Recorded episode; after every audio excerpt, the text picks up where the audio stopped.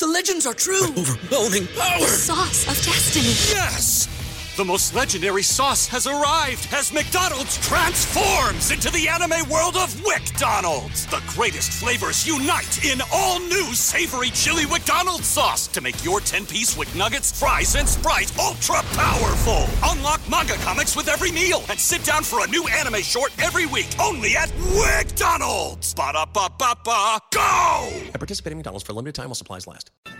Halftime here on the Jakib Media YouTube channel. John McMullen reporting live from Lincoln Financial Field. John, what the hell is going on? yeah, uh, ugly uh, half of football to say the least. Uh, some really, really poor quarterback play, which you kind of expected. I mean, I, I didn't think it would be this bad from Jake Fromm, but he has been dismal.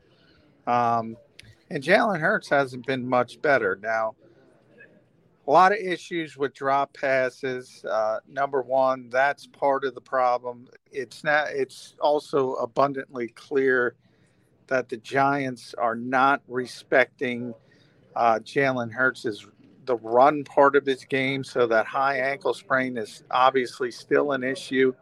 Uh, the Giants rolled the dice there so they understand he's not going to run the football and they're putting a lot of pressure and understanding that. I think that's affected the eagles offense. The good news is the giants are, are so bad offensively right now it's hard to imagine them doing much in the second half. And if the eagles just clean up some of the obvious mistakes uh, they'll win the football game. It, it won't be pretty. It'll certainly be ugly but if you look at the Rams, they're handling Minnesota as we expected. Uh, New Orleans not playing till Monday night. So this is a golden opportunity for the Eagles, and they need to finish it. That was a bad first half. John, help me understand what head coach Nick Sirianni's game plan was in the first half because I don't get it. Uh, you know, the even just the opening series I believe, was three passes in the opening series, and he's throwing so much more uh, in this first half than expected, and perhaps than he should be. Well, it, yeah, certainly not effective. Again, there were there were a number of drop passes, and it started again right away with Dallas Goedert uh, on the first play of the offensive play of the game. Uh, then the Eagles got a couple breaks. Remember, they fumbled the opening kickoff, and it was only because J.J. Arcega-Whiteside was was able to get on the football. Um, Jalen Hurts nearly threw an interception on that first third down. Uh, Giants defensive back dropped the football. Um, so a lot of sloppiness, I think. You know, I always talk about the human nature aspect of things, Krause. I do think the Eagles came into this game and thought it would be – a very easy game because of the circumstance, because of the opposing quarterback. Uh, and that's turning out to be the case, but you got to you got to do what you need to do to take advantage of that that easy opportunity. Now the defense has certainly done that. I mean, Jake Fromm is five of fifteen for 18 yards. I mean, that's laughable.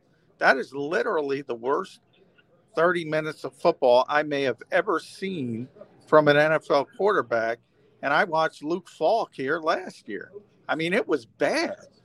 And at some point, the Giants had a three nothing lead despite that. Yeah. Right. So you have to look at the Eagles offense and say, you know, come on, make a play. And they were able to do some things in the running game, as you mentioned, with Miles Sanders, who, by the way, hurt his hand. So add that to hit the litany of his injuries. He's questionable to return. DeVonta Smith had the one big catch uh, but there's no consistency to it. And part of it is because when we talk about Jalen Hurts as a quarterback, and we've talked about this a lot, one of the big parts of his success is running the football.